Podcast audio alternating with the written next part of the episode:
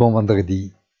Le yen a franchi la barrière psychologique des 150 unités par rapport au dollar et de la dernière monnaie dans l'ordre des victimes de la force du super dollar.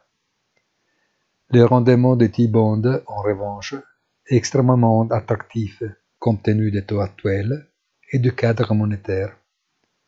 Peut-être un peu moins au vu d'une inflation américaine encore loin d'être maîtrisée, compte tenu des données macroéconomiques qui continuent de confirmer la vigueur du marché du travail et la croissance de la consommation, et d'une force de dollar fortement dépendante de la conjoncture géopolitique internationale contingente.